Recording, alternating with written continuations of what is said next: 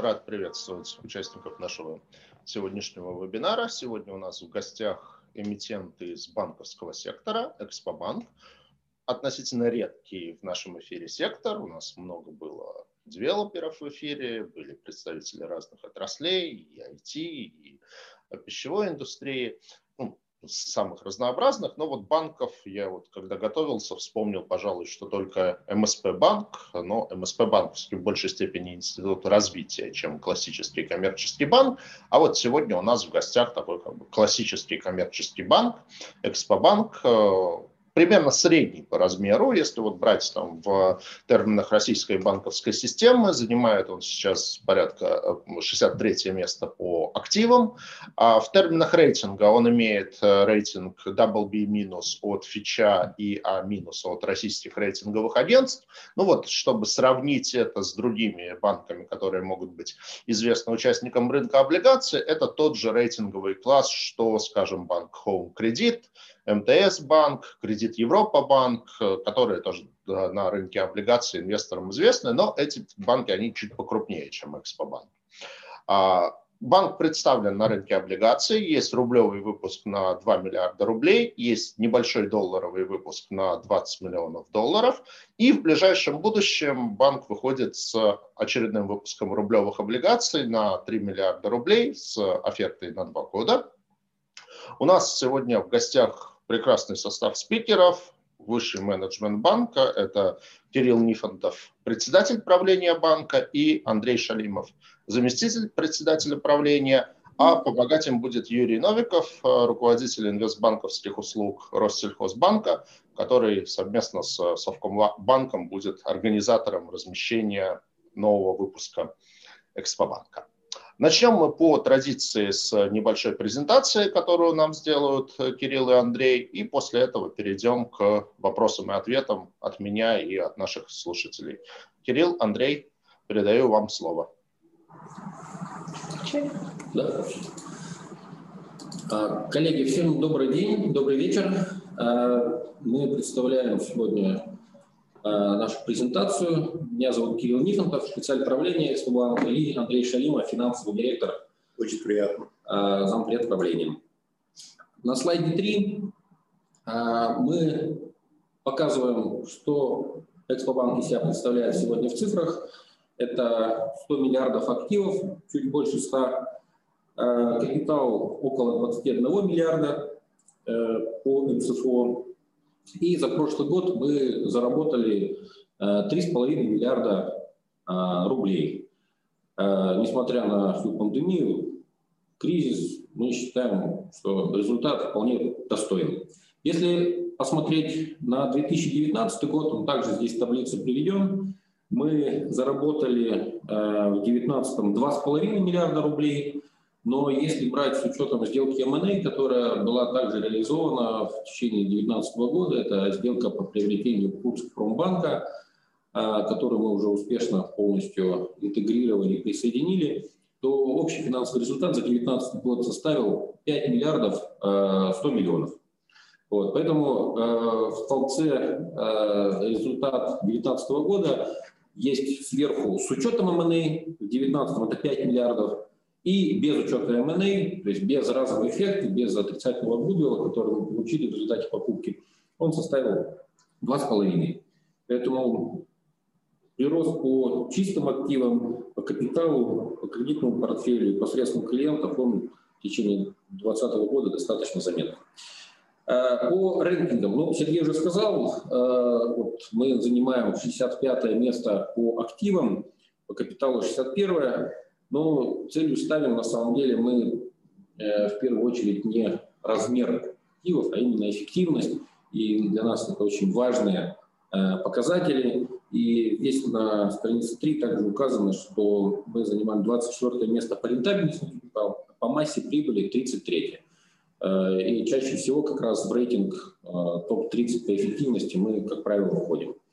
Кредитные рейтинги. От эксперт.РА у нас э, есть рейтинг э, А-, э, от НКР А-, и от Фичей вот, в январе подтвердили рейтинг ББ-, прогноз стабильный. Мы на сегодняшний день представлены в шести федеральных округах, в 17 городах, и у нас 48 офисов с точки зрения клиентов, около 200 тысяч клиентов физических лиц и 12,7 клиентов юридических лиц. На странице 4 мы представляем немножко хронологию события, то, что из себя представляет Экспобанк сегодня – а, напомню, в 1994 году это была дата основания банка. В 2008 банк был куплен а, группой Barclays. А, потом в 2011 году в октябре была достигнута договоренность. Barclays э, принял решение о выходе со многих рынков, в том числе из России. И банк был приобретен акционером Игорем Кимом и миноритарными партнерами куда также и менеджмент входит. И банк стал, ну, собственно, вот тот э, мы переименовали, вернули название Экспобанк, и в этом году уже будет 10 лет, 10 лет с момента, не знаю, новой истории Экспобанка. Здесь представлены сделки M&A, которые, ну, сделки по приобретению консолидации других кредитных организаций, которые были реализованы в этот отрезок времени. Э, в частности, был присоединен банк Красноярский, Стромкомбанк, э, затем в Сургуте, Тюмени бизнес, э, банк Сибизнесбанк, лизинговая компания VR Leasing. Значит, также был куплен чешский банк, точнее немецкий банк в Чехии LBBW, тем не менее, мы его деконсолидировали, мы выплатили дивиденды и полностью э, это отдельная э, сестринская, сестринская организация к Российскому банку, никак не относящаяся. Мы приобретали также банк Росмагбанк, покупали Royal Bank of Scotland э, в России, который тоже уходил с этого рынка, Япи Кредит, банк в Турции, и вот последнее приобретение было Курск Промбанк. По сути, если посмотреть взглядом назад, мы каждый год, э, там, полтора года по одной сделке M&A реализовывали, э, обладаем достаточно большой экспертизой как по оценке э, активов и интеграции, как продуктовой, IT, и сделаем это достаточно в сжатый срок. Поэтому для нас это в каком-то смысле такая э, вот, типичной и остается типичной деятельностью. А, тем не менее, э, в дальнейшем своем развитии мы все больше и больше фокус делаем ну, на органический рост, на развитие именно органического роста. Э, идем дальше. На странице 5 представлен наш акционерный состав. Он предельно простой. Игорь Ким является мажоритарным акционером Э, и владеет 76%. Э, также э, есть Наталья Пан, супруга давнего партнера Игоря Владимировича, портфельный инвестор. И есть у нас на балансе казначейские акции, которые мы приобрели, по сути, менеджмент. Ну, включая нефондовый и менеджмент, наверное, более 4%. То есть, по сути, банк предельно прозрачной структурой собственности, э, мажоритарный акционер Игорь Ким с большим опытом в банковском бизнесе.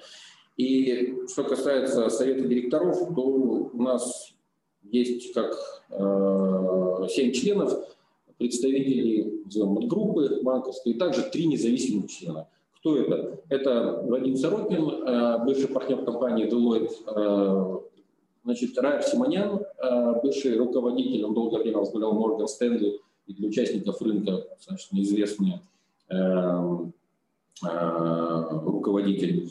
Также UBS он возглавлял в России. И Олег Шардин, независимый директор, он является одним из основателей компании Miro, которая достаточно известна общем, и в технологическом плане в общем, умудрились сделать очень невероятные вещи, и нам с точки зрения развития эта компетенция очень полезна.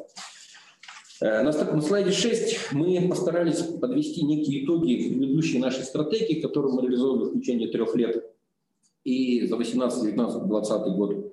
И вот выводы на странице 6 э, представлены.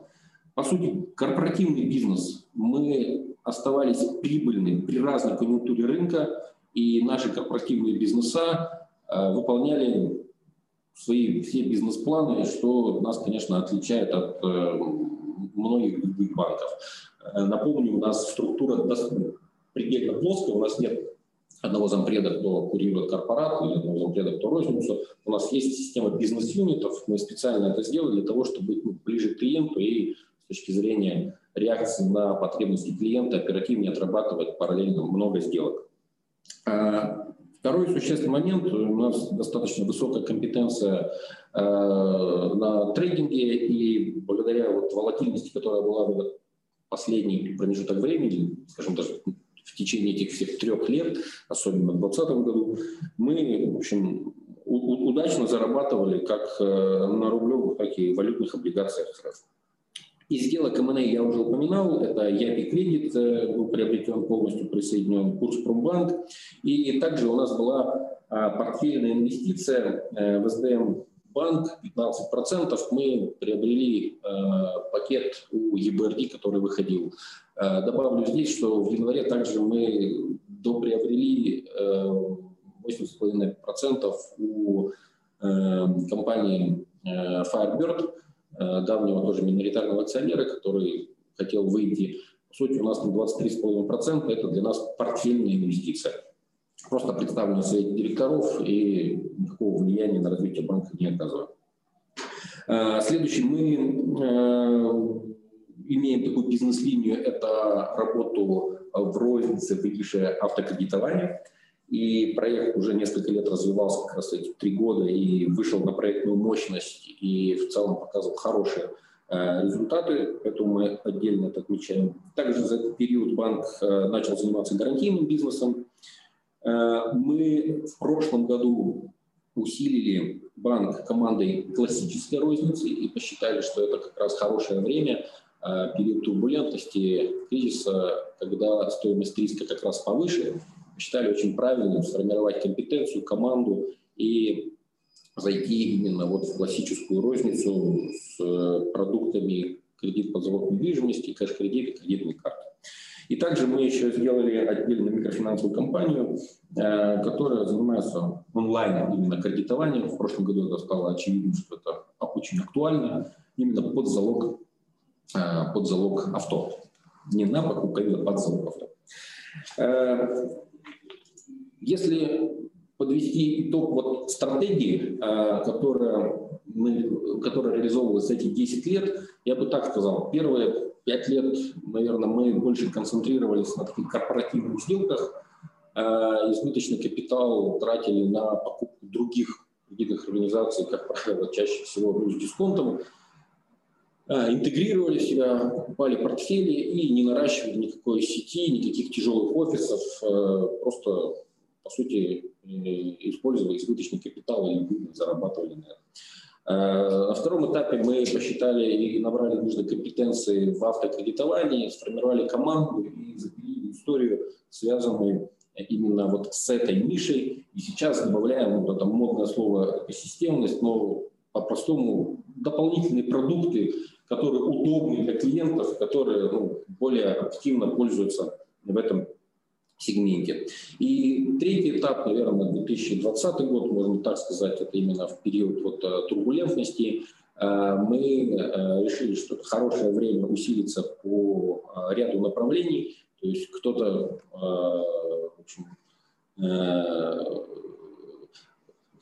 не знает, что делать в этот период времени. Мы посчитали, что как раз самое время, когда надо укрепиться и пойти как раз а, в нишу именно с командой, которая точно обладает компетенцией, которая прошла уже, а, набила много шишек с учетом всех нововведений, и, которые сегодня существуют на рынке.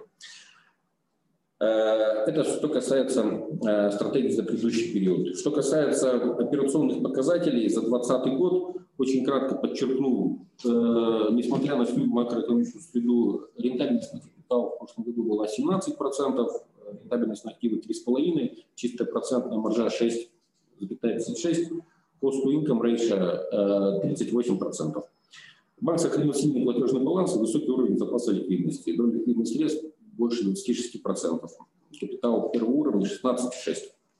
Также мы ужесточили требования к оценке кредитного риска на раннем этапе, э, и это привело к сокращению доли кредитов второй и третьей стадии и э, обесцененные кредиты, что, в общем, позволило сохранить качество активов, создало запас прочности баланса. По сути, у нас кредиты второй третьей стадии плюс э, обесцененные кредиты снизились на 5 21% в результате наших активностей до 6,1%. И э, созданы резервы, мы добавили 817 э, миллионов рублей. Э, также мы в 2020 году ну, большое внимание пандемии и, и, в общем, обеспечили бесперебойную работу э, банка как внутри, так и онлайн дистанционно, что, наверное, э, сделали многие, но это тоже такой был хороший вызов, мы успешно с ним справились. Прибыль от основной деятельности без учета сделок M&A 3,5 миллиарда за прошлый год, за 2020. Ну и, я уже сказал, непрерывный фокус на цифровизацию. Мы много внимания сейчас этому уделяем, получение лидов через цифровые каналы. И ну, понимаем, что э, в этой части активность большая будет э, за этим. Компетенцию себя внутри сформировали и развиваем. Э, последний слайд, после которого я передам слово Андрею, э, именно о стратегии банка на ближайшие э, три года. Мы в прошлом году заработали хорошо на ценных бумагах, позволили себе при выработке стратегии привлечь компанию McKinsey и совместно с ними провели Э, ряд таких мозговых штурмов э, для себя постарались ответить на вопросы, чем мы будем заниматься, чем не будем, в каких нишах именно мы хотим развиваться, где концентрироваться. По сути, мы для себя сделали ставку на то, что мы хотим э, повышать устойчивость бизнес-модели и концентрироваться на бизнесах, ну, более маржинальных бизнесах. И это именно фокус на а, органическом развитии. То есть, по сути, мы видим банк к 2023 году как высокоприбыльный, быстрорастущий банк с самостоятельным бизнес-подразделениями. А, рентабельность мы ставили себе цель 25 на капитал, понятно, что у нас есть оптимистичный бизнес-план, есть э, умеренно оптимистичный, есть э, базовый сценарий.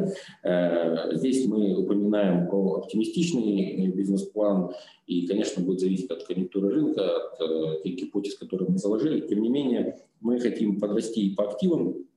Ликвидные активы хотим сохранять больше 30% и достаточно капитала в среднем где-то 15%. На каких нишах мы хотим концентрироваться? Мы планируем э, продолжать заниматься корпоративным бизнесом и э, делать также фокус на транзакционный бизнес, э, transaction banking, э, то, чем мы, в принципе, и давно занимались, э, но эту компетенцию хотим сохранять и дальше продолжать. Мы э, хотим быть универсальным игроком в рознице, сильной экспертизой кредитных продуктах, включением клиентов интернет-сети и, возможно, постканалов. Э, участник рынка инвестиционного бизнеса мы также видим, когда ставки снижались и потребность клиентов инвестировать, так, физлица, э, в какие-то другие инструменты, и без этого сервиса никуда. Мы сформировали команду и уже оказываем эти услуги. По части автонаправления мы хотим фокусироваться как раз э, на финансировании поддержанных автомобилей и э, видим себя таким интегрированным игроком B2B, B2C и, возможно, C2C.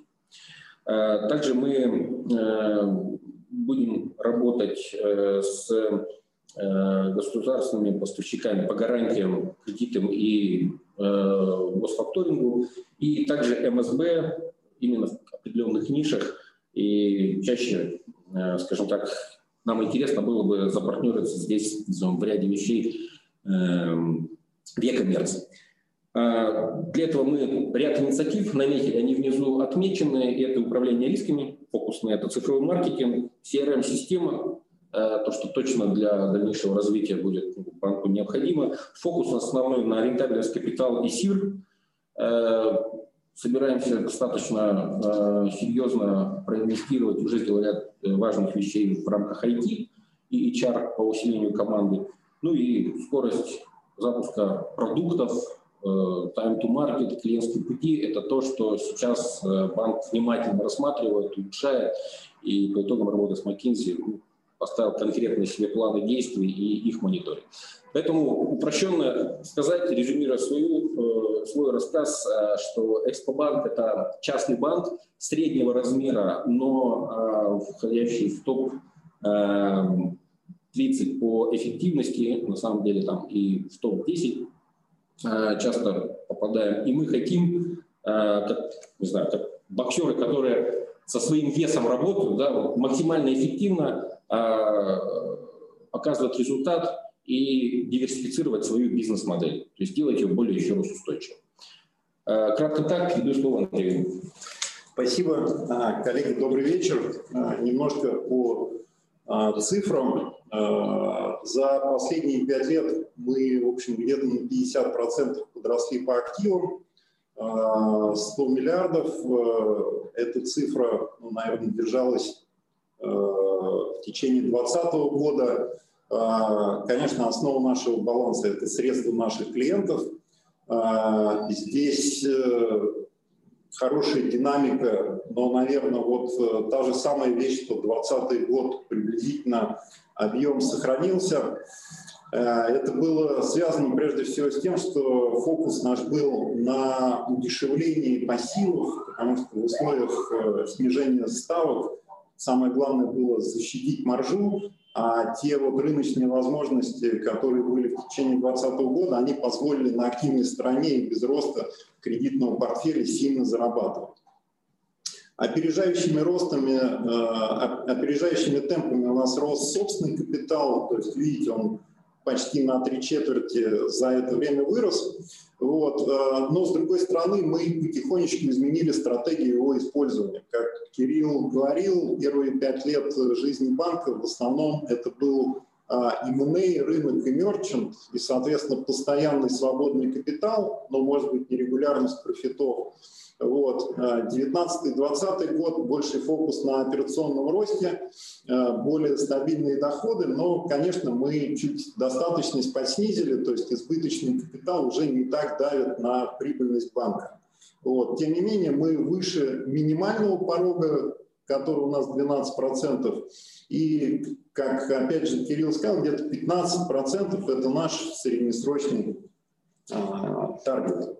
По структуре нашего баланса, а, наверное, а, ключевое изменение, произошедшее за последние пару лет, а, это то, что приблизительно равные портфели юридических лиц и физических лиц у нас в активах. По-прежнему структура ориентирована на залоговое кредитование – Э, в рознице это авто. Э, даже сейчас, выведя э, ну, продукты традиционной классической розницы, мы стараемся беззалоговую вещь балансировать кредитами под залог недвижимости, чтобы overall покрытие по портфелю было хорошим. Традиционно сохраняем высокую долю ликвидных активов. Это как и прямая ликвидность в условиях нестабильного рынка, ну и, конечно, портфель определенных бумаг, прежде всего, конечно, короткие э, наши вложения. В пассивах э, основа э, банка это средства физических лиц, и здесь за последние годы произошла трансформация следующего плана. Если первые там, лет семь жизни это были, наверное, средства в основном клиентов private банка, крупные остатки тех людей, которые ну, долго очень знают акционеры и команду менеджерскую банка, то вот все последние шаги по развитию розницы, по приобретению курса Промбанка, они сильно расширили нашу базу core deposits небольших. Это те чеки, которые покрываются страховкой АСВ и очень сильно распределены теперь по территории. А, на самом деле стабильность вот этой пассивной базы очень сильно а, увеличилась. Ну и, конечно, мы не обходим а, юридических лиц, предприятия, БФ, и стараемся с ними активно работать. Здесь э, достаточно высока доля ДВС. Вот, это именно то, что мы хотим развивать дальше, транзакционный бизнес, активное взаимодействие с клиентами. Э, если э, говорить, вот, наверное, о важнейших э, метриках эффективности, вы видите, что маржа наша находится на очень хорошем уровне. Мы стабильно три года показываем маржу выше 6%, несмотря на различные движения по рынку. Вот. Здесь, наверное, ключ – это селекция сделок в Карпе, Э, высокомаржинальных и э, развитие розничной ноги портфеля кредитования с высокой маржой, но при этом обеспеченным сделок. А, по рентабельности, вот э, ну, планку ставят выше теперь, мы будем ориентироваться на 25%, но вот в среднем за там, последние годы средний показатель был где-то процентов 20%, вот. И ну, в 2020 году, я думаю, то, что мы до него немного не дотянули, имеет кучу каких-то объективных объяснений. Нам это самим не очень нравится. Вот. И, соответственно, в 2021 году мы постараемся эту планку превысить. Из э, других э, показателей по риск-метрикам а, несмотря на то, что вот э, розничный портфель такую большую долю у нас составил, MPL наш по 2020 году увеличился, но не пробил даже 4%. Вот. И, в принципе, все оказалось в модельном нашем ряду. То есть вот тот большой избыток перекрытия резервами MPL, который мы Э, сформировали в преддверии 2020 года, он позволил нам э, фактически и сейчас остаться полностью по индель покрытым. Э, наверное, обращу вот еще на CTI. Внимание, CTI в 2020 году несколько увеличился по сравнению с 2019 годом. Это, собственно говоря, э, наша инвестиция вот в эту трехлетнюю стратегию, определенные инвестиции в розничные направления. Это некий ну, плацдарм, чтобы свою прибыльность в ближайшие три года не просто поддерживать, а увеличивать. Коротко, наверное, по тому, как росли статьи Пинеля, а, операционные наши доходы подросли вот за последний год на 20%, и по-прежнему, наверное, процентник играет самую главную роль, но фокус банка после вот этих волатильных лет сместился в сторону комиссионного дохода. Нам удалось по комиссиям там показать очень хороший э, темп прироста, и приоритет на 2021 год – это, конечно, комиссионный доход. Вот. А с точки зрения операционных э, костов, э, как я сказал, мы до, доинвестировались э, в течение 2020 года. У нас на самом деле э, в 2020 году происходила интеграция Курспромбанка, и показатель этого года не совсем точно отражает текущую эффективность, потому что, конечно, мы очень много костов э, в течение этого года сократили, и э, это одна из причин, почему в 2021 году CTI будет ниже. Вот. Э, ну и вот, как я говорил, комиссионка подросла. И здесь, наверное, очень нас радует, что расчетные операции РКО, они фактически э, за год удвоились. И мы считаем, что вот эти темпы роста а, будут э, продолжаться и дальше. Вообще как бы это отражение того, что фокус банка перешел с рисковой активности и разовых сделок на больше клиентский фокус и стремлением стать для ключевых своих ниш клиентских банком первого выбора. А, по качеству активов, э, да, мы можем, в общем, ну, как бы с удовольствием сказать, что 2020 год, он такой как бы сильно волатильный и э, реализовавший до, достаточно много рисков, он, тем не менее, ну, сказался на качестве нашего портфеля, в общем, очень неплохо. Вот, э, у нас сильно сократилась вторая стадия, прежде всего, э, по э, корпоративному портфелю а, ряд заемщиков крупных по которым были вопросы в первом полугодии, и которых мы, соответственно, из первой стадии переносили во вторую, они просто закрыли свои кредиты. Вот, точно так же закрыли кредиты ряд клиентов Курспромбанка, с которыми ну, мы не, решили не э, продолжать сотрудничество. С другой стороны, по рознице никакого драматического ухудшения не произошло, вот, поэтому, собственно говоря, сократилась вторая стадия, ну и очень также мы рады тому, что э, третья стадия, мы ее не выпустили за 4%, она тоже меньше, чем э, была в течение 2020 э, года, меньше, чем э, в первом полугодии. А, ну, последний, наверное, такой именно э, про внутрибанковский слайд, это про стабильность наших пассивов и про то, что капитал и клиентское фондирование – это основа баланса. А, да, у нас есть э, рыночное привлечение, но его доля фактически э, вписывается в 3%. И, э, собственно говоря, то, с чем мы к вам сейчас выходим, это наша попытка диверсифицировать немножко пассивную базу. У нас появились хорошие среднесрочные активы, формирующие ну, большую доходность, под которую мы можем привлечь эти средства. Это прежде всего авто наше.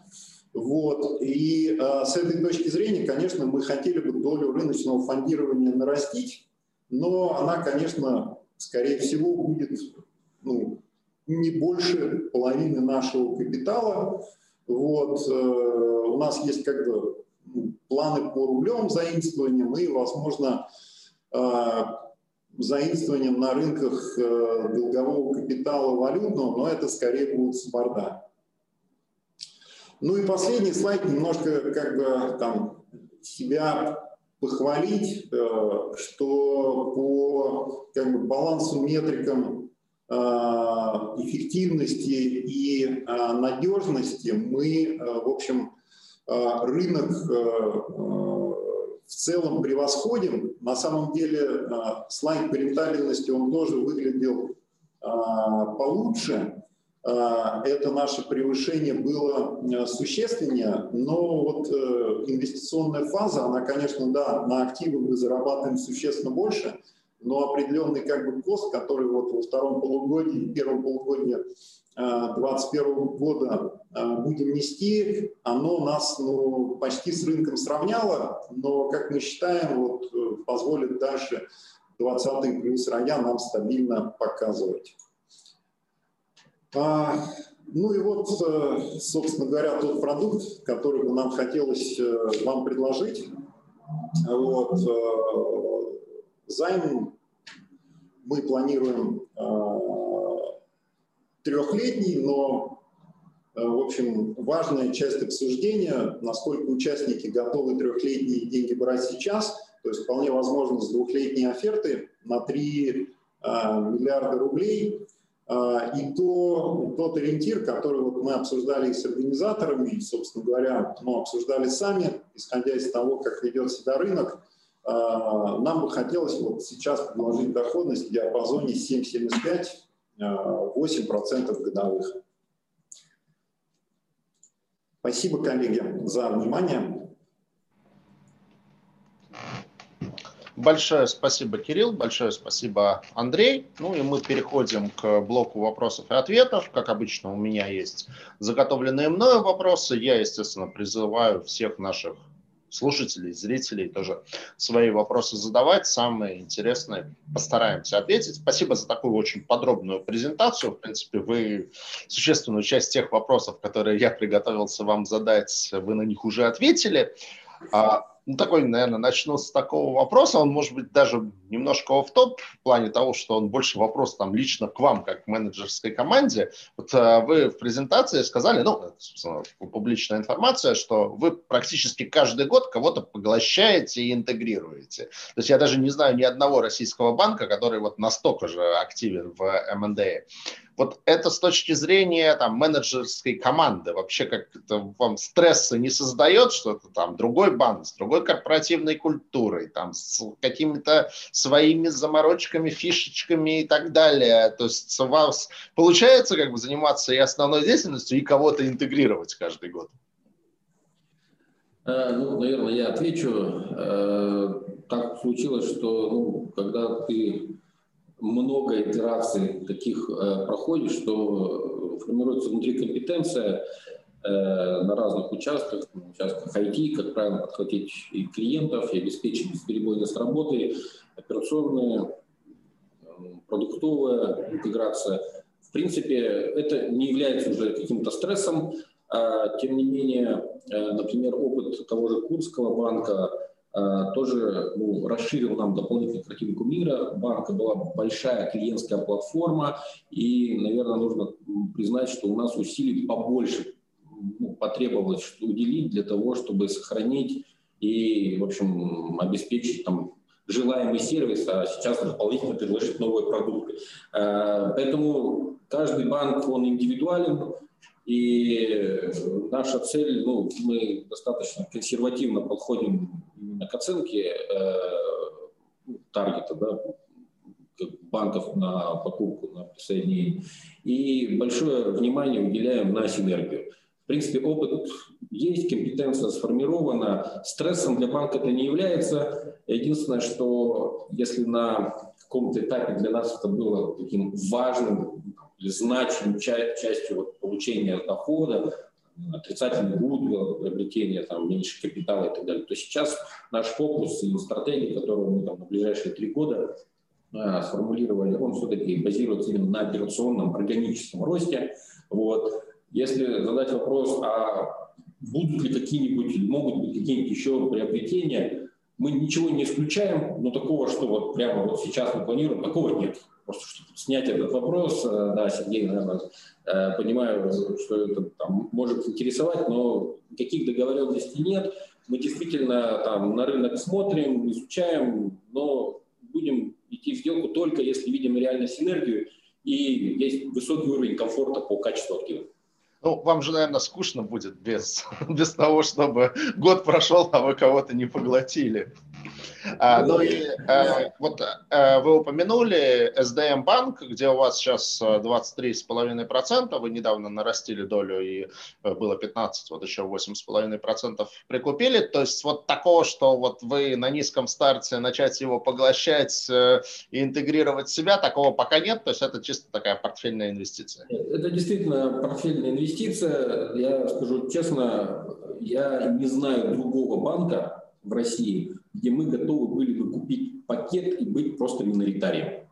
Нам комфортно э, ну, вот, конструкция, э, акционерный состав, их аппетит к риску.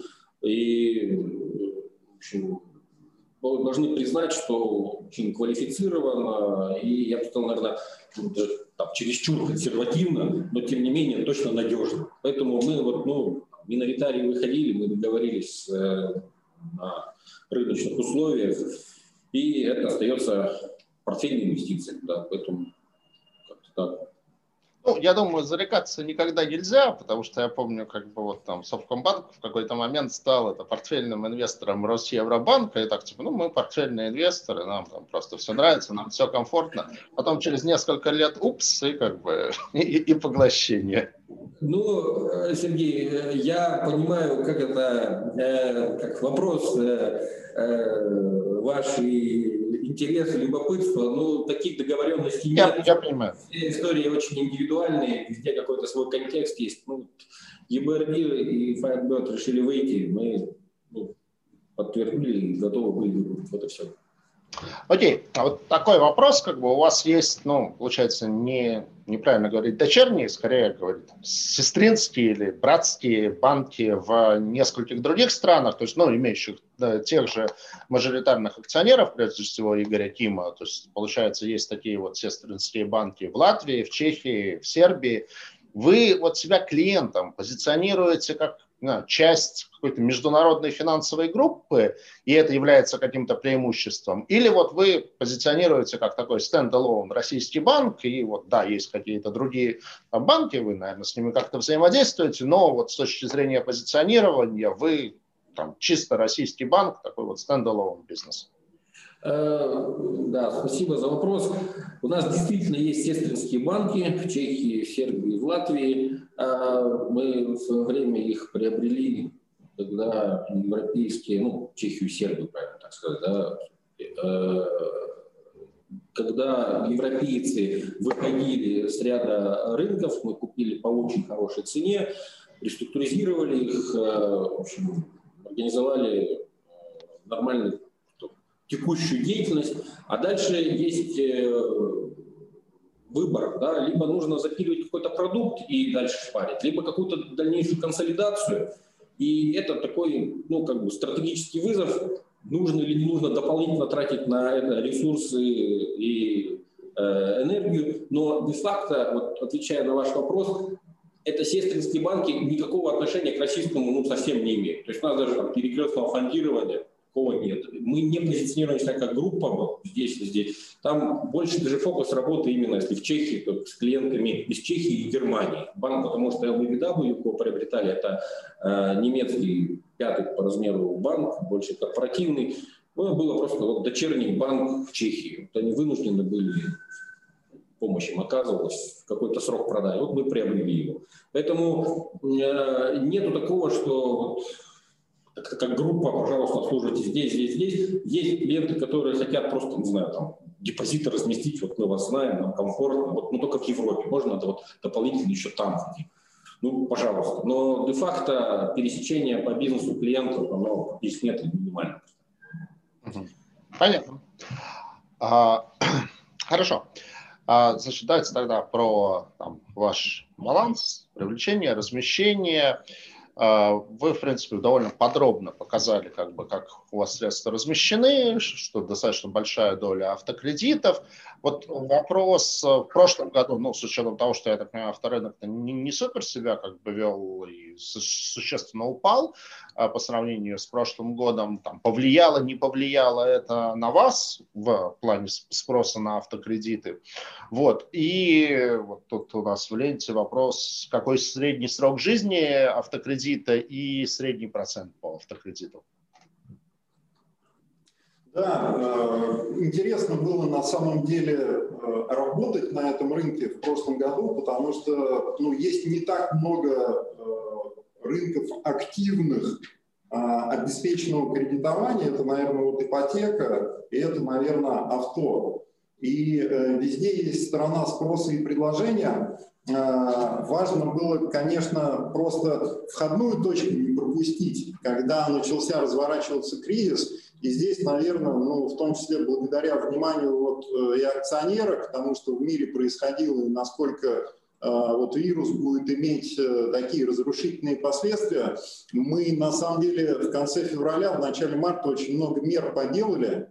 Там, на рынке зашортили, автокредиты прикрутили, корпоративное кредитование тоже ряд отраслей поставили на холд. Вот. И, э, собственно говоря, ну, э, в сам вот этот провал, такой мартовско-апрельский, э, ну, мы зашли без каких-то там таких мандражей. Вот, конечно, не понимали, чем это кончится, и поэтому выдачи наши сильно сократились. Вот. И такая ситуация была, наверное, до июня. Вот. Мы посмотрели вот из некоторых банков-конкурентов, не все так поступили, Э, кое-кто продолжал выдавать кредиты, потому что ну, есть старое доброе правило, что, э, как правило, в рознице в кризис выдаются самые выгодные и самые хорошие кредиты. Вот. Но мы какое-то время выжидали, и вторая сторона нашей модели, мы очень много выдаем в партнерстве с автосалонами, используя, собственно говоря, их, а не наращивая свою какую-то тяжелую инфраструктуру. Конечно, люди тоже были закрыты. А, и трафик клиентский был очень маленький. Поэтому это вот, наверное, был такой стоп, портфель не рос, вот. но к лету мы поняли, что поддержанное авто в условиях пандемии – это маст, люди больше не ездят на метро, не ездят в общественном транспорте, им надо перемещаться, э, государство помогает очень широким слоям публики, и, в общем, мы здесь, э, мы отрезервировались по полной программе э, во втором квартале, то есть отрезервировали все риски, которые могли. И э, заново как бы начали раскручивать маховик э, выдач уже с учетом вот новых кредитных метрик.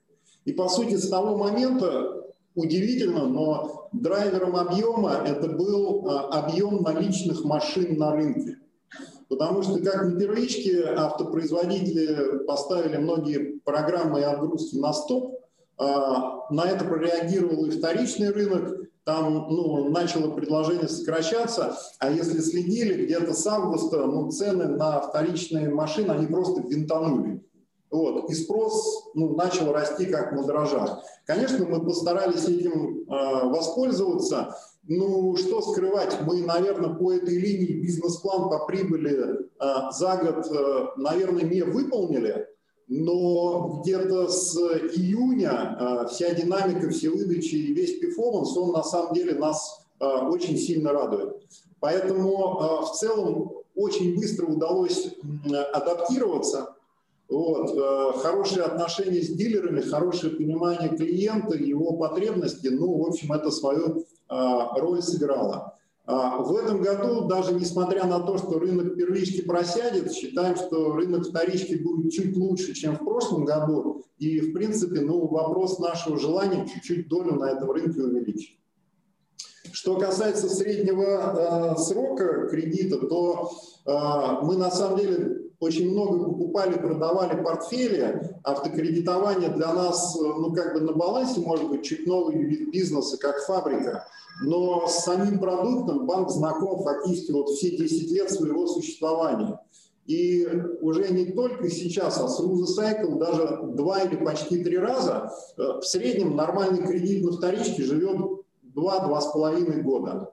Вот. Есть условия, когда ставки куда-то движутся, и рефинансирование или досрочное погашение у людей может быть больше. Вот. Иногда наоборот, но в целом это 2-2,5 года. Ну и есть, конечно, сегмент тех людей, которым ну, надо в силу каких-то причин взять кредит, а потом они там через два месяца нам гасят, мы сильно расстраиваемся, потому что ну, клиенты, они хорошие, а уже нам все погасили. Такое тоже бывает, но вот в, среднем я вам назвал цифру. Ставка, ну, ставка сейчас, наверное, эффективная для нашего баланса, это где-то в районе 17%. Спасибо. А в плане юридических лиц, возможно, это было в презентации, я это просмотрел, прослушал, а кого вы кредитуете э, в плане юридических лиц, то есть это в большей степени какие-то крупные бизнесы или там существенная доля МСП, если какая-то там, не знаю, склонность к каким-то отраслям, к каким-то типам заемщиков? А, да, наверное, отвечу так, что есть несколько ну, Э, отраслей на стопе. Э, и вот, например, хотя в автокредитовании мы сильно погружены, но автодилеров кредитовать не любим, потому что это реально такой достаточно рисковый сегмент. Ну, там в процессе выяснилось, э, и тут надо было просто реагировать, что там транспортники, там сфера гостиничных услуг, там еще что-то такое, ну, такого надо избегать. И, наверное, там девелоперы коммерческие тоже ну, не самая крутая фишка была на рынке. Вот. Э, но с другой стороны, те же строители э, с этим искру как бы э, финансированием и с ипотекой, продвигаемой государством, они ну, превратились в лакомый кусок, и здесь было скорее важно в эту отрасль впрыгнуть. Вот. Если смотреть на традиционный портфель, то, конечно, мы просто выбирали из разных областей, из крупных компаний какие-то сложные сделки, которые Экспортбанк всегда мог структурировать и сделать быстро. И, возможно, это клиенты, которые там в основном обслуживаются в крупных банках, государственных или зарубежных. Вот. Но Экспо для них очень важный поставщик э, услуг по сложно сочиненному финансированию. Это первая, наверное, часть истории. Ну, есть традиционные, как бы, вот, э, жилищное строительство, финансирование и в регионах, и достаточно крупных застройщиков. Но теперь оно как бы вообще поменялось. То есть тот, кто эффективно использует эскроу, фактически в банке аккумулируются те деньги, за счет которых можно э, людей э, профинансировать. Вот, наверное, был по торговле какой-то вопрос, но в целом торговля тоже очень быстро адаптировалась. Люди, у которых была и коммерция там либо в зачатке, либо какие-то светлые идеи были, но они постарались, наверное, это все сделать. И мы, в общем, ну, здесь э, сильно э, рады были. Вот, поэтому, ну, вот скорее было важно избегать э, каких-то отраслей таких вот явно подбоев. Если говорить крупный бизнес МСБ, после покупки Курска у нас, конечно, конфигурация портфеля изменилась, и в какой-то момент почти равные доли крупные клиенты и МСБ составляла. И наверное, мы ну, не суперэксперты были в какой-то момент э, э, в этом плане, но понимаем, что сегмент э, достаточно интересный, и вот э, по банкам, кто в нем специализируется, в 2020 году, например, серьезных проблем не было, э, и мы, конечно, копаем в этом плане компетенцию, но вот Кирилл на самом деле там определенные кадровые перестановки проводит, человек, который пришел возглавлять риски, у него как раз одна из существенных компетенций – это риски МСБ, как с ними правильно обращаться, и у него эта компетенция в России многолетняя.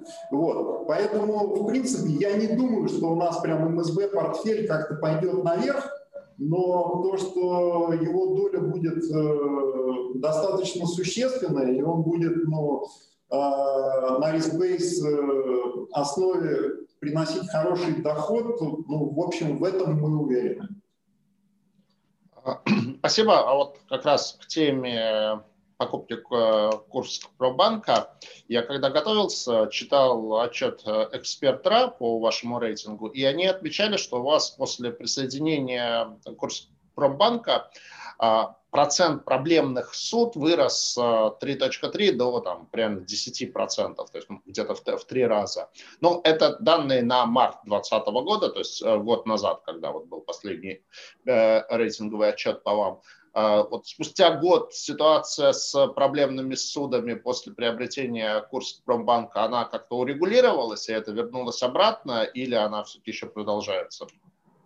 А, для нас это не была проблема, потому что а, ну, вот команда M&A, которая эту сделку структурировала, а, собственно говоря, она прекрасно понимала баланс Курспрома. Это вот такой банк номер два в регионе после Сбербанка. Даже другие госбанки там не могли его подвинуть. Там клиентские отношения тысячу лет. Соответственно, у него была одна из таких э, ну, практик, он не списывал плохие кредиты, но создавал под них стопроцентные резервы. Поэтому, когда мы а, банк приобретали против вот этого пула а, кредитов, который там пошел либо в третью группу, а, ну, либо сразу рассматривался нами как приобретаемые плохие кредиты, в общем, они были полностью отрезервированы, и при оценке банка они были списаны. Вот. А, на самом деле, конечно, мы не бросили все это хозяйство, то есть э, наши проблемщики э, со всем этим позанимались, но я могу сказать, что ну, где-то больше полумиллиарда рекавери э, вот с этого портфеля мы получили. Ну и, конечно, тихонечко в процессе мы там что-то списали, что-то рековернули.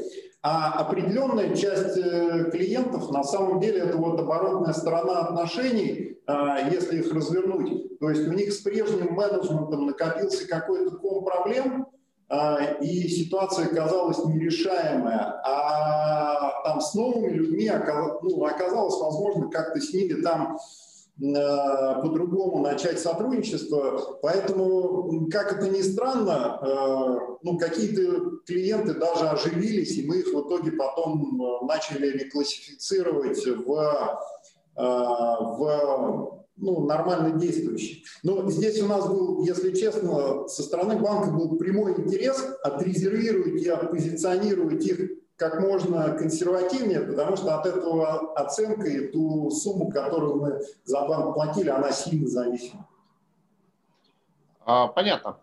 Ну и, наверное, завершая вот блок вопросов про размещение ресурсов, вот опять-таки, когда готовился, смотрел вашу отчетность, там, сравнивал со средним по банковскому сектору, на что обратил внимание, ну, у вас в презентации, по-моему, немножко другие цифры, потому что я брал данные на 1 октября, вы, наверное, более поздними цифрами оперировали. Вот на 1 октября у вас по строке денежные средства и их эквиваленты было 25% активов.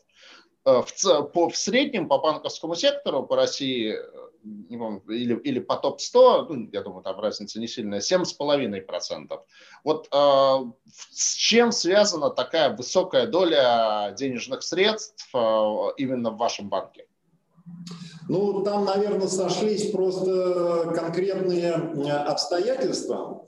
Э, у нас э, ну, 20 год как бы привел к тому, что мы, наверное, не дозаработали на розничном бизнесе. А, корпоративный бизнес, э, как Кирилл сказал, пробежал нормально, а основную кассу как бы сделали все-таки на управлении рыночным риском и портфелем э, ценных бумаг. Вот. А, соответственно, как бы вся эта активность, она же ну, не жрет капитал и баланс на тысячу лет. А, вот, условно говоря, там на дне мы что-то сделали, Э, и потихонечку, когда активы нормализовались, мы рыночный экспозит сократили. С другой стороны, по объему и розница, и корп, они ну, второй, третий квартал не добегали. И было понятно, что если мы ну, считаем, что ситуация в стране нормализовалась и дальше какого-то там серьезного ухудшения не будет, мы этой ликвидностью можем воспользоваться. И, конечно, в общем, за четвертый квартал и корпоративных сделок мы поделали, а, и розницы, в общем, дали возможность э, ну, по максимуму выдачи своей осуществлять. К концу года а, наш э, вот этот кэш, он сильно сократился, то есть это был скорее такой а, Да, поэтому, в общем, кэш мы снова в работу запустили.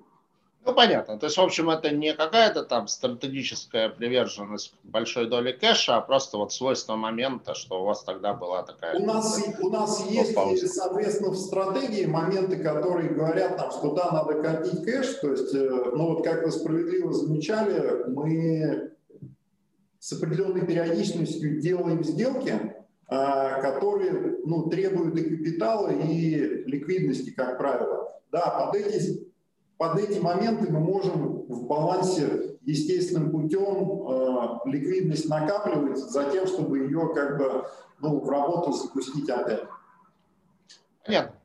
Давайте теперь к другой стороне, к фондированию. Э, у вас ну, вот в презентации было, что где-то 53% ваших э, пассивов – это средства физлиц, я посмотрел среднее по там, топ-100 банкам, среднее по топ-100 банкам это 32%. То есть вы по этому показателю вот среди топ-100 банков на 30 месте.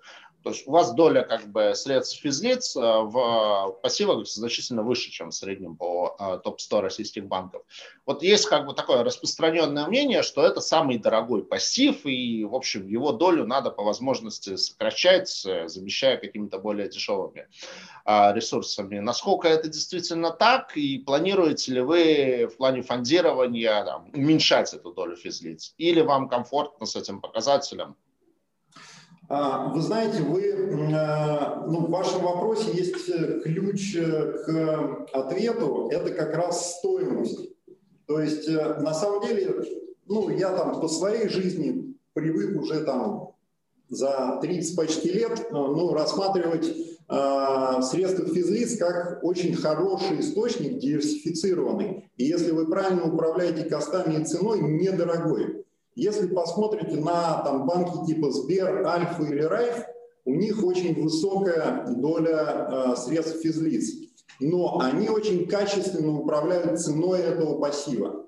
Соответственно, э, если вы живете в одной парадигме с ними и можете собрать эти деньги недорого, то э, вклады превращаются в золотое дно. Если вы вынуждены пылесосить по хаю рынка, они тут же трансформируются в зло. Вот. А важен сам вот этот момент и управление розницей. Вообще вот ну, сбор депозитов розницы – это прям краеугольный камень в стратегии банка. А Экспо никогда не переплачивал. То есть вот э, тот прайвет, который существовал как основа средств физлиц, это люди, которые конкретно доверяют банку и очень долго с ними работают.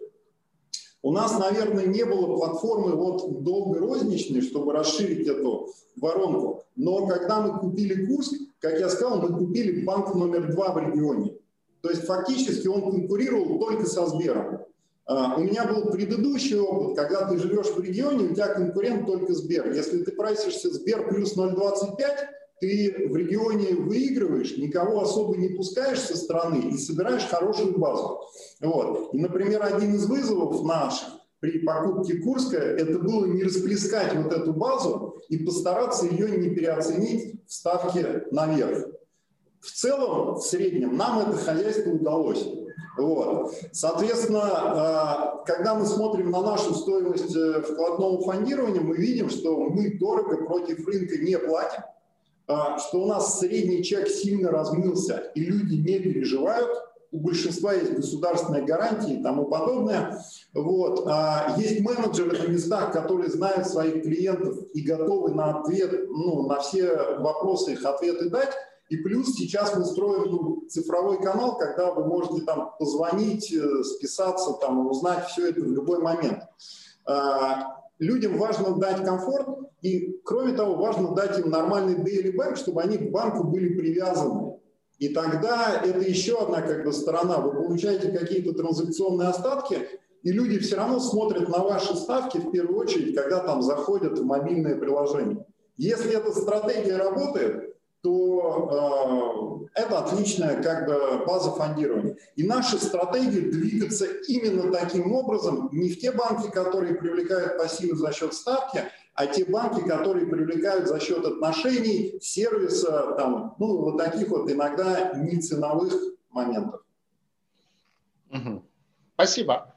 А, давайте к фондированию на рынке ценных бумаг, ну и постепенно к планируемому облигационному займу. Как я уже сказал, у вас есть на данный момент рублевый выпуск на 2 миллиарда, есть долларовый э, на 20 миллионов долларов, он скоро погашается.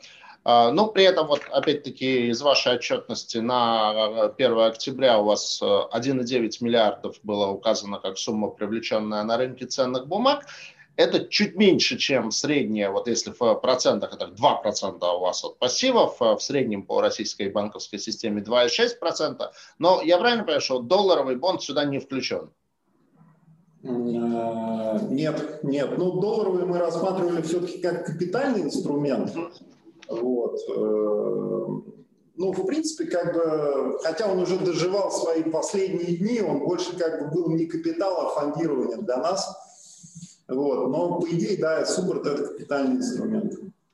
А с учетом того, что у вас такая ну, большая доля автокредитов, не было мысли сделать сделку секьюритизации автокредитов? Вот если я не ошибаюсь, кредит Европа в свое время такую сделку делал на российском рынке. Может, еще кто-то, вот, не помню, а кредит Европа точно делал? Да, была, конечно, мы сразу посмотрели все опции, но есть особенность, большое различие между ипотечной секьюритизацией авто. Э, ну, должны быть покупатели, э, в ипотеке это всегда были якоря государственные, там, ИЖК, Дом РФ, там, или, ну, то есть понятные инвесторы, точно так же, как в Америке, там понятные рыночные инвесторы. Это первое условие, тот, кто готов в это давать деньги. Вторая – это стоимость самой машинки. Вот. И на самом деле э, сейчас э, по закону невозможно балансово обеспеченные выпускать бумаги, как в Европе, потому что разрешаются только ипотечные. Возможен только американский вариант, когда вы в Warehouse или на SPV это все пакуете, да, да, продаете. Но когда мы посчитали э, с людьми, которые там сделали и для Кеба сделку, и кто сейчас предлагает эти услуги, когда мы посчитали, какой накладняк, конечно, мы сказали, нет, мы пас. Вот. На самом деле на рынке есть э, чуть другие методы фондирования, то есть э, это портфели стандартные, есть набор банков, кто понимает этот рынок, кто готов эти портфели реповать. Вот. На самом деле это даже ну, ликвидный э, Э, товар, его можно продавать, и если там куда-то назад смотря, мы на самом деле в 2019 году, ну так, невольно делали арбитраж, то есть мы у каких-то банков выкупали портфели с доходностью выше, чем потом продавали э, там свой портфель кому-то другому при среднем том же самом качестве. Вот, то есть пока мы смотрим на то, что в авто это будет либо репо, либо покупки продажи портфелей, чтобы регулировать и размер портфеля, если что, и по нему дюрацию, и процентный риск. Понятно. Ну, то есть, как бы сделка после кредитизации автокредитов просто по накладным расходам слишком дорогая и Да, да, да. Может быть, вот помимо ипотеки будет МСБ, ну, некоторые банки там как ПСБ делал, там, по крайней мере, формально корпорации МСП есть заказчик государственный, кто может давать под это разумную цену. А в авто такой вот, э, ну, такого якоря пока нет на рынке. Ну да, государственного агентства развития автокредитования пока не создано. Ну, может, оно и не нужно. А, давайте к планируемому займу. У вас в презентации были его параметры. Давайте еще раз по ним пройдемся поподробнее. Наверное, Юрия Новикова, как организатора размещения, попросим к нам присоединиться и их прокомментировать. Рад приветствовать вас от лица организаторов Россельхозбанка, который я представляю а также Совкомбанка.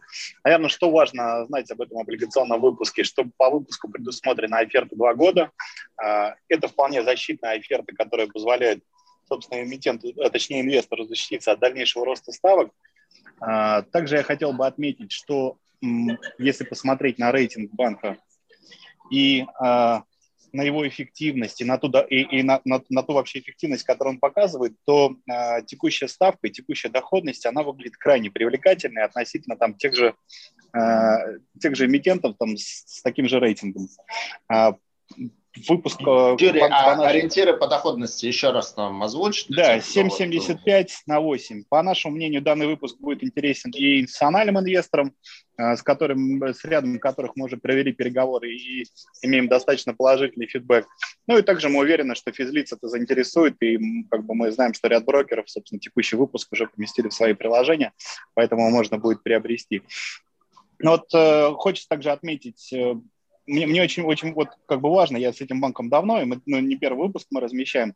Банк показывает крайне высокую эффективность, несмотря на тот цикл, в котором он находится. Собственно, это и отметило агентство Fitch. И если посмотреть на э, ту отдачу на капитал, которую они дают, модель крайне эффективная. И, э, собственно, вот даже тот выпуск, который, как мне кажется, по достаточно высокой ставке сейчас мы размещаем, коллегам есть куда его направить э, с точки зрения их бизнес-проектов. Вот. Ну, собственно, все вопросы можно будет задать э, банкам-организаторам, если у вас они остаются, потому что вот Экспобанк, он крайне прозрачен и всегда готов вам ответить э, детально на ваши вопросы. А, а купон будет э, установлен до погашения или до оферты? Купон для до оферты два года, соответственно, купон квартальный. Угу. Понятно. Что дает крайне высокую доходность. Ну, достаточно. А вот здесь все-таки в большей степени это на частников или на институционалов, там на другие банки рассчитано. И из частников это как вот кто это клиенты банка, такой как бы арбитраж между ставкой по депозиту и ставкой по банду? Ну, на мой, на мой взгляд, вот посмотрите, если посмотреть на те депозиты, которые существуют на рынке, да, сейчас это там, от крупнейших банков, ну, собственно, здесь э, огромная, огромная премия, там 2,5% как, как минимум, даже если мы посмотрим на самые высокие ставки. И мы видим, что все банки поднимают эти ставки, но, конечно, это происходит не так быстро и только вслед за ЦБ. А, если говорить о частных там или национальных инвесторах, мы думаем, что здесь абсолютно хороший микс а, будет. И, и этот выпуск, самое, самое важное, как бы, чего мы пытаемся добиться, это высокой ликвидности по текущему выпуску. Поэтому я уверен, что там будут все типы инвесторов. Мы также видим управляющие компании, которые инвестируют средства, там, и не только ПИФы. А, и видим банки с их стороны спроса. И уверен, что физлицы как бы очень высоко это оценят, ту возможность получить такую доходность значительно выше депозита при, при столь высоком рейтинге, особенно международном double B-. Согласен, да. Ну, как бы, потому что если рассматривать российское рейтинговое поле и банка рейтинг А минус, в принципе, на таком уровне рейтинга есть э, предложение и с более высокой доходностью, но э, согласен, что в основном у таких эмитентов нет международного рейтинга, и в этом плане как бы все-таки это дает какую-то, наверное, большую степень э, защищенности. В плане долларового выпуска он у вас в апреле гасится. Еще планируются долларовые выпуски? Э, или вот пока он погасится и все, больше не будет? Ну, э, здесь э, э, именно для привлечения долларового фондирования, конечно, сейчас ну, особо смысла в этом нет. Весь основной бизнес операционный банк все-таки в рублях. Вот. И корпоративные клиенты тоже доллары не очень как бы охотно берут. Поэтому с точки зрения фондирования, наверное, наши основные интересы а, находится в рублевой части спектра.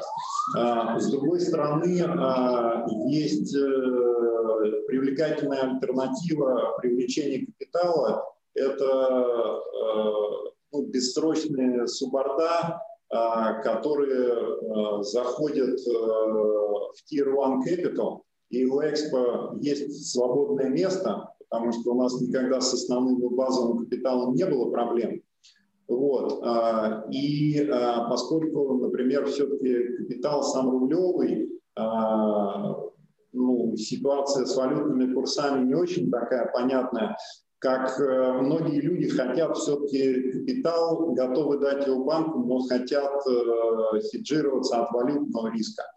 И э, с этой точки зрения вполне мы рассматриваем выпуск а, долларового субординированного инструмента.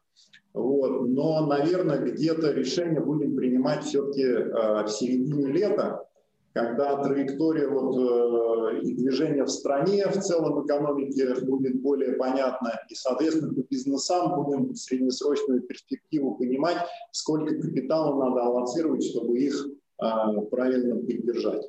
Вот. Но такой вопрос рассматриваем. Спасибо. Давайте чуть отвлечемся. Вот вы в презентации говорили, и на сайте банка этому достаточно много посвящено, что у вас есть в том числе услуги в области инвестирования, то есть что вы участник инвестиционного бизнеса, фокусирующихся на состоятельных клиентах. А вот здесь как бы на какие услуги делаете ставку, как бы с кем конкурируете, за счет чего конкурируете, ну, как вы понимаете, э, все обратили рынок, э, все обратили взгляд на этот рынок. Э, а, есть некая, видимо, психологическая черта, у разных людей она разная, но когда ставки по депозитам так сильно двинулись вниз, постоянно какие-то ну, страты людей начали искать другие возможности инвестирования. И, ну, конечно, почти 10 миллионов брокерских счетов. Ну, да. да, да, да. И для того, чтобы ну, клиентов не терять э, и продолжать э, с ними связь поддерживать и какую-то копеечку продолжать зарабатывать, конечно, все начали расширять свои линейки. Мы тоже где-то ну, в середине прошлого года к этому вопросу подошли чуть, может быть, серьезнее, чем раньше на него смотрели, потому что отдельные услуги э, для прайвета и для среднего сегмента банк предоставлял всегда, но это все-таки была такая скорее эксклюзивная э, основа. Вот. Э, именно поточного массового производства у нас не было. И мы решили эту ситуацию немножко поменять. Вот. Но поскольку на этом э, как бы, рынке есть, можно сказать, такие технологические гиганты, как там э, Сбер, Тинькофф, ВТБ, которые оторвались вот. Есть банки, которые крупнейшие частные пытаются их догнать и готовы инвестировать гигантские бюджеты. А, конкурировать на поле IT ну, невозможно. Вот. А, соответственно, остается ну, второй очевидный путь – это контакт с клиентом, это отношение с клиентом. И ну, такой natural как бы choice – это вот advisory.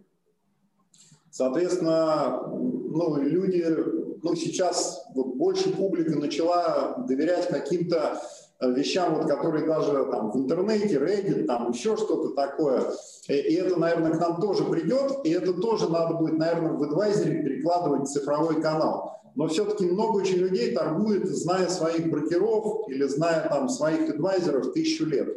Вот. А у нас есть э, присутствие, ну, наверное, в всех крупных интересных городах, и мы его чуть расширяем. И мы решили просто делать ставку вот на адвайзере, на квалифицированные идеи. Вот. Конечно, мы озаботились, чтобы у людей был какой-то достойный а, там, мобильный а, банк, мобильное приложение, которое бы это поддерживало. Сейчас ну, быстро мы сделали какие-то паллиативчики, вот, а, в принципе, ну, в планах у нас уже релиз полноценного нормального приложения, которое уже будет не гигиеническим минимумом, а там от поставщиков, которые делают серьезным российским банкам это все хозяйство.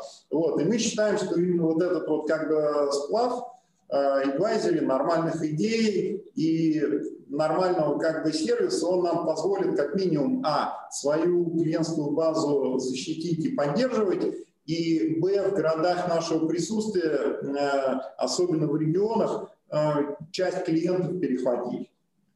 Ну, это все-таки, я так понимаю, уровень клиентов, это вот не, не масс-маркет, а, наверное, от какого-то порога, потому что иначе, ну, вы не можете консультировать, там, э, инвест-консультант не будет, наверное, работать с клиентами там, по 10 да, или по 100 тысяч рублей. Так и есть. Э, это самое. То есть сейчас это Effluent и Хайнеты. Вот. Но дальше очень интересная ситуация. Чипеет прямо на глазах вот этот искусственный интеллект, э, чипеют на глазах боты. И если сейчас какая-то конфигурация соберется, что на массовый рынок можно ботами формировать какие-то интересные идеи, вот, э, ну, то есть, э, или кто-то в Reddit будет интересный что-то говорить, что народ там фолловерит. Э, у нас развивается розница. Вот, как я говорил, здесь мы не готовы инвестировать, потому что это скорее пока сапплемент. А в розничную платформу мы инвестировать готовы. Но если в рознице будет ну, то развитие, на которое мы рассчитываем, конечно, мы свою маленькую приблуду постараемся на их промышленную платформу тоже довесить, и тогда, наверное, вот с, использованием цифры мы розницы сможем это предложить. Но пока это теория, то есть, ну, реально вот сейчас конкурентного Эджи против того же Тинькова, у которого там постоянно сидят команды вот такие, вот такие мозги лучшие на рынке, но у нас нету. С другой стороны, опыт Goldman Sachs показывает о том, что ты никогда не должен делать что-то лучшее первым подожди, и потом чиповый сделай лучшее вторым, ну и продавай его. Вот, поэтому ну, постараемся как-то тут крутиться. Чиповый дешевле. Да, дешевле чуть-чуть. Ну, я, я, я думаю, что наша аудитория понимает значение этого, этого слова. Вот. Э, а, хорошо. А, чуть-чуть возвращаясь к рынку облигаций, вот когда-то у Экспобанка был даже такой, я так понимаю, небольшой DCM-бизнес, ну, по крайней мере, вы участвовали в качестве андеррайтеров в нескольких размещениях. Правда, было это достаточно давно, последний раз, по-моему, в 2018 году. Там, решили это направление свернуть или, вот, или будете его возобновлять?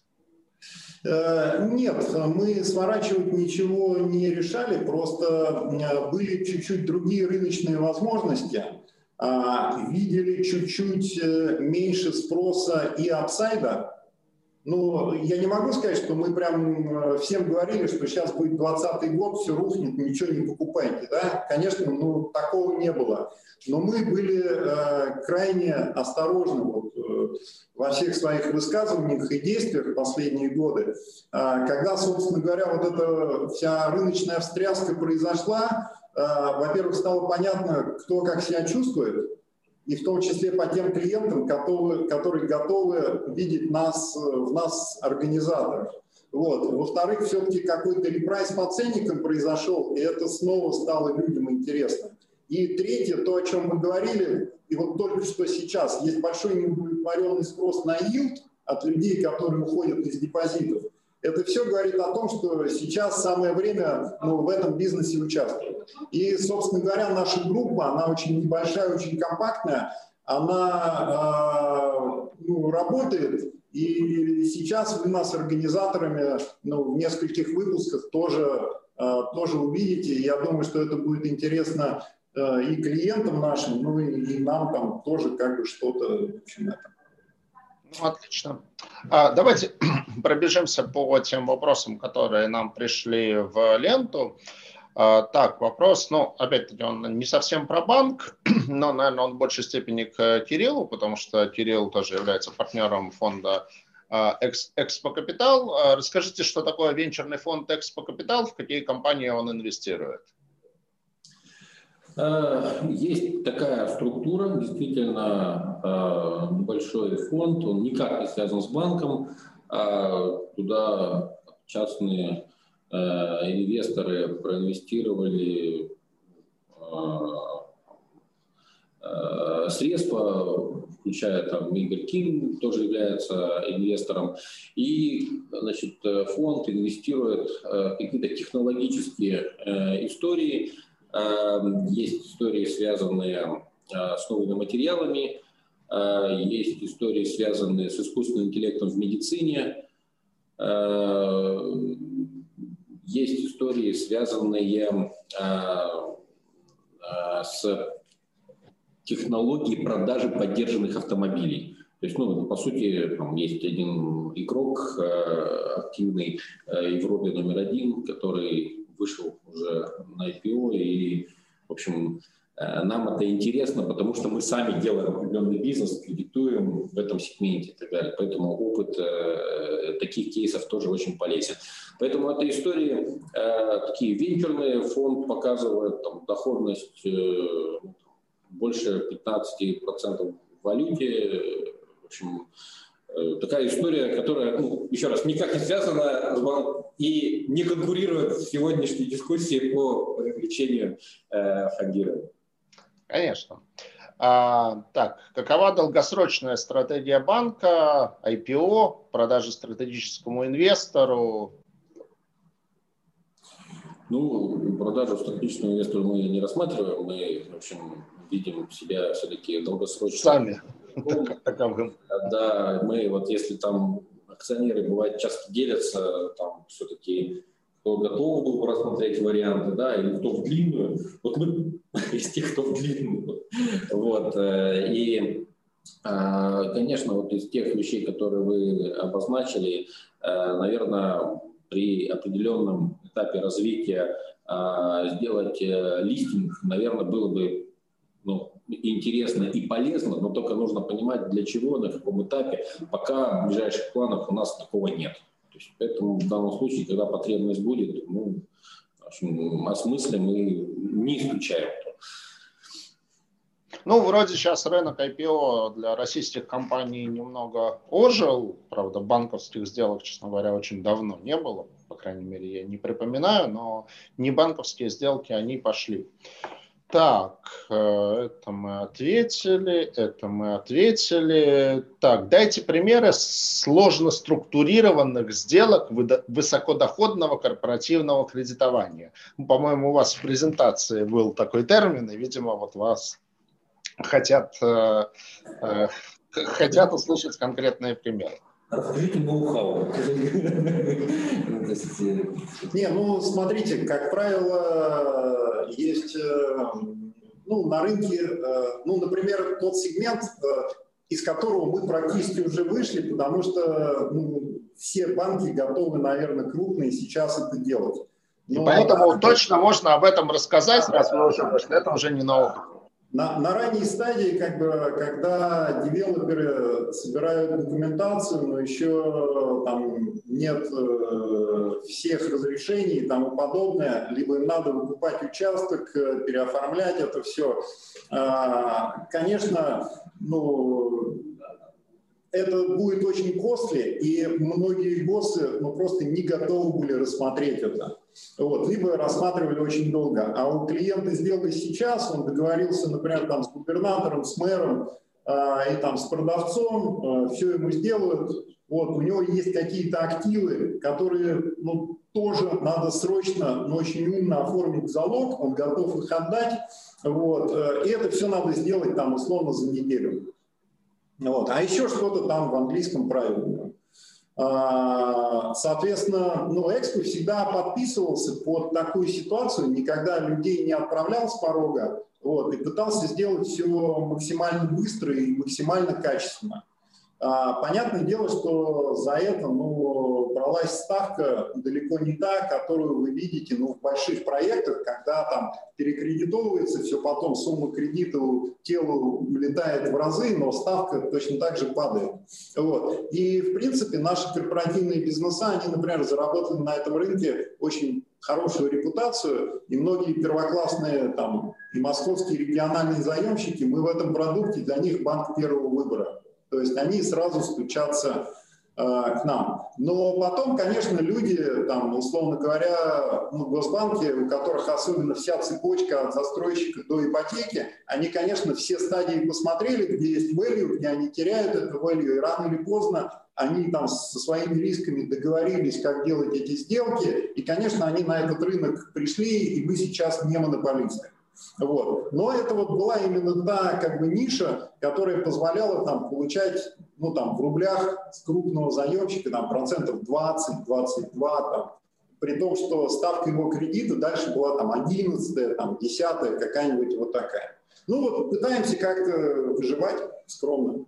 Ну, понятно, что чтобы зарабатывать больше других, нужно быть более быстрым и более да, надо, надо немножко думать и надо усердие тоже прикладывать.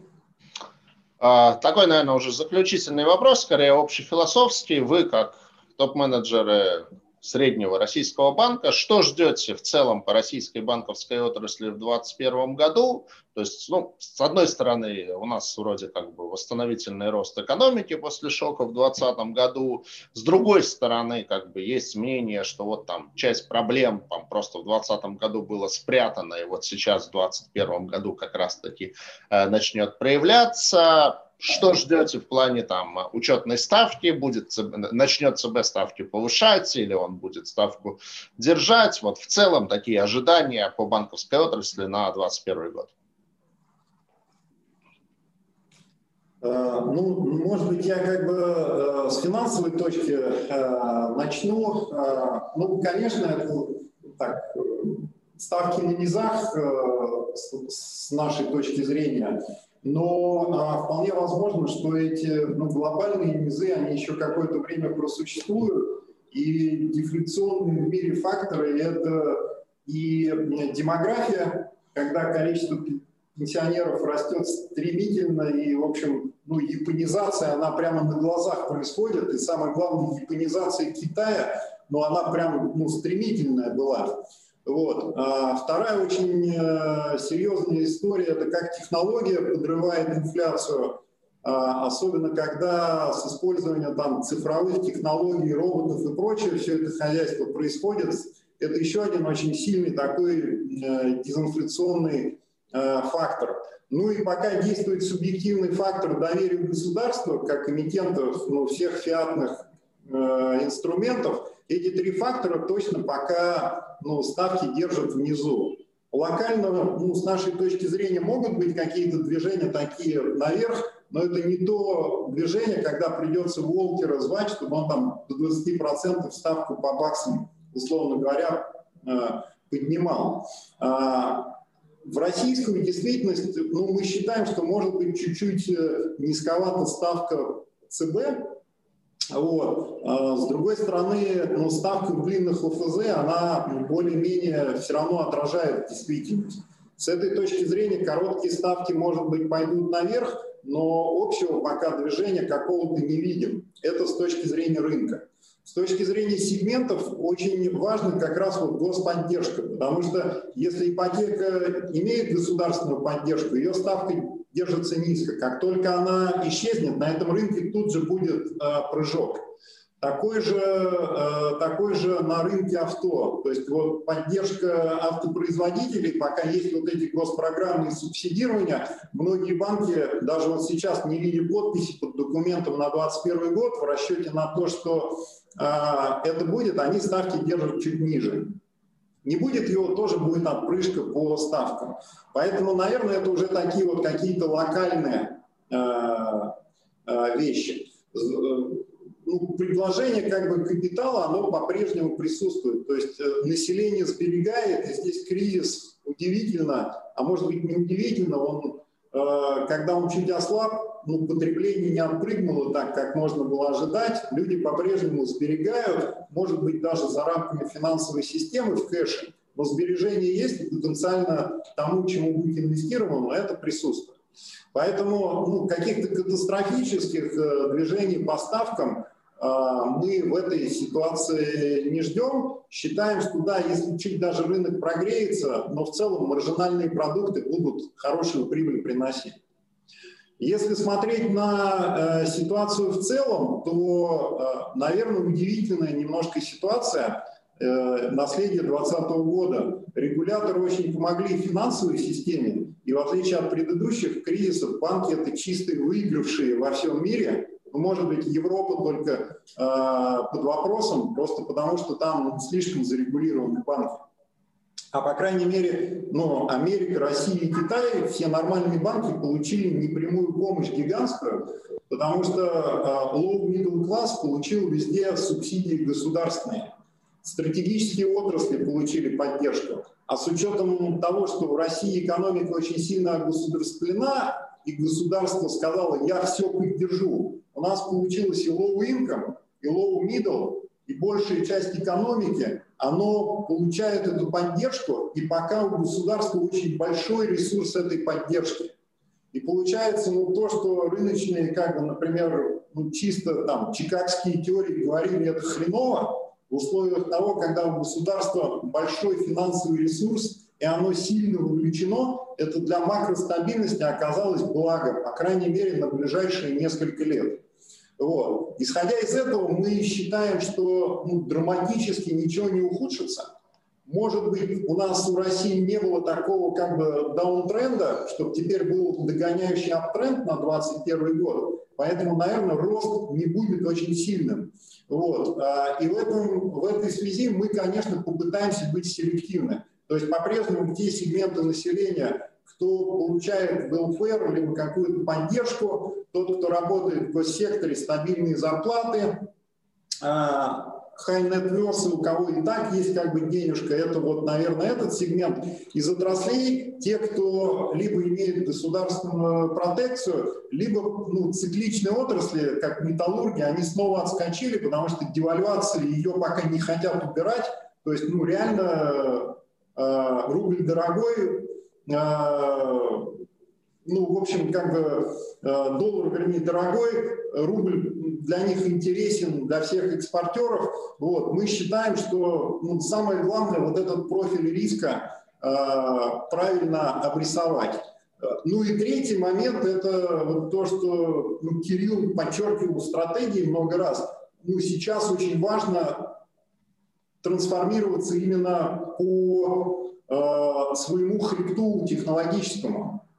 То есть, э, ну, эра домиков, больших вложений в офисы, там еще что-то такое, она прошла безвозвратно. А, должен быть очень легкий фронт, масштабируемый.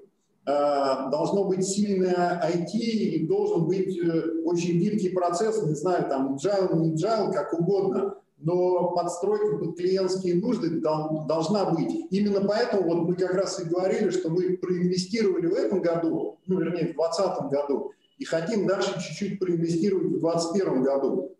И для того игрока нашего размера все это позволяет на наших бизнесах и наших нишах чуть-чуть подъев свою рыночную долю, извиняюсь, там с 1% до 1,31 сотых, очень неплохо подрасти. Поэтому, в принципе, ну, каких-то подвохов от года пока не ждем.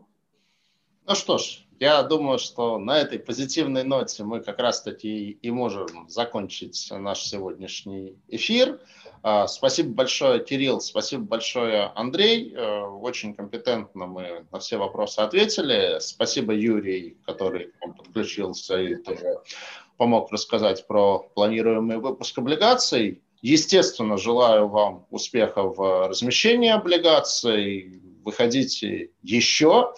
Э, выходите с валютными инструментами. Думаю, что рынок вас с удовольствием встретит и будет вашим инструментом рад. Спасибо большое. Спасибо, Сергей. Спасибо, спасибо коллеги. Спасибо, Сергей. Спасибо, коллеги.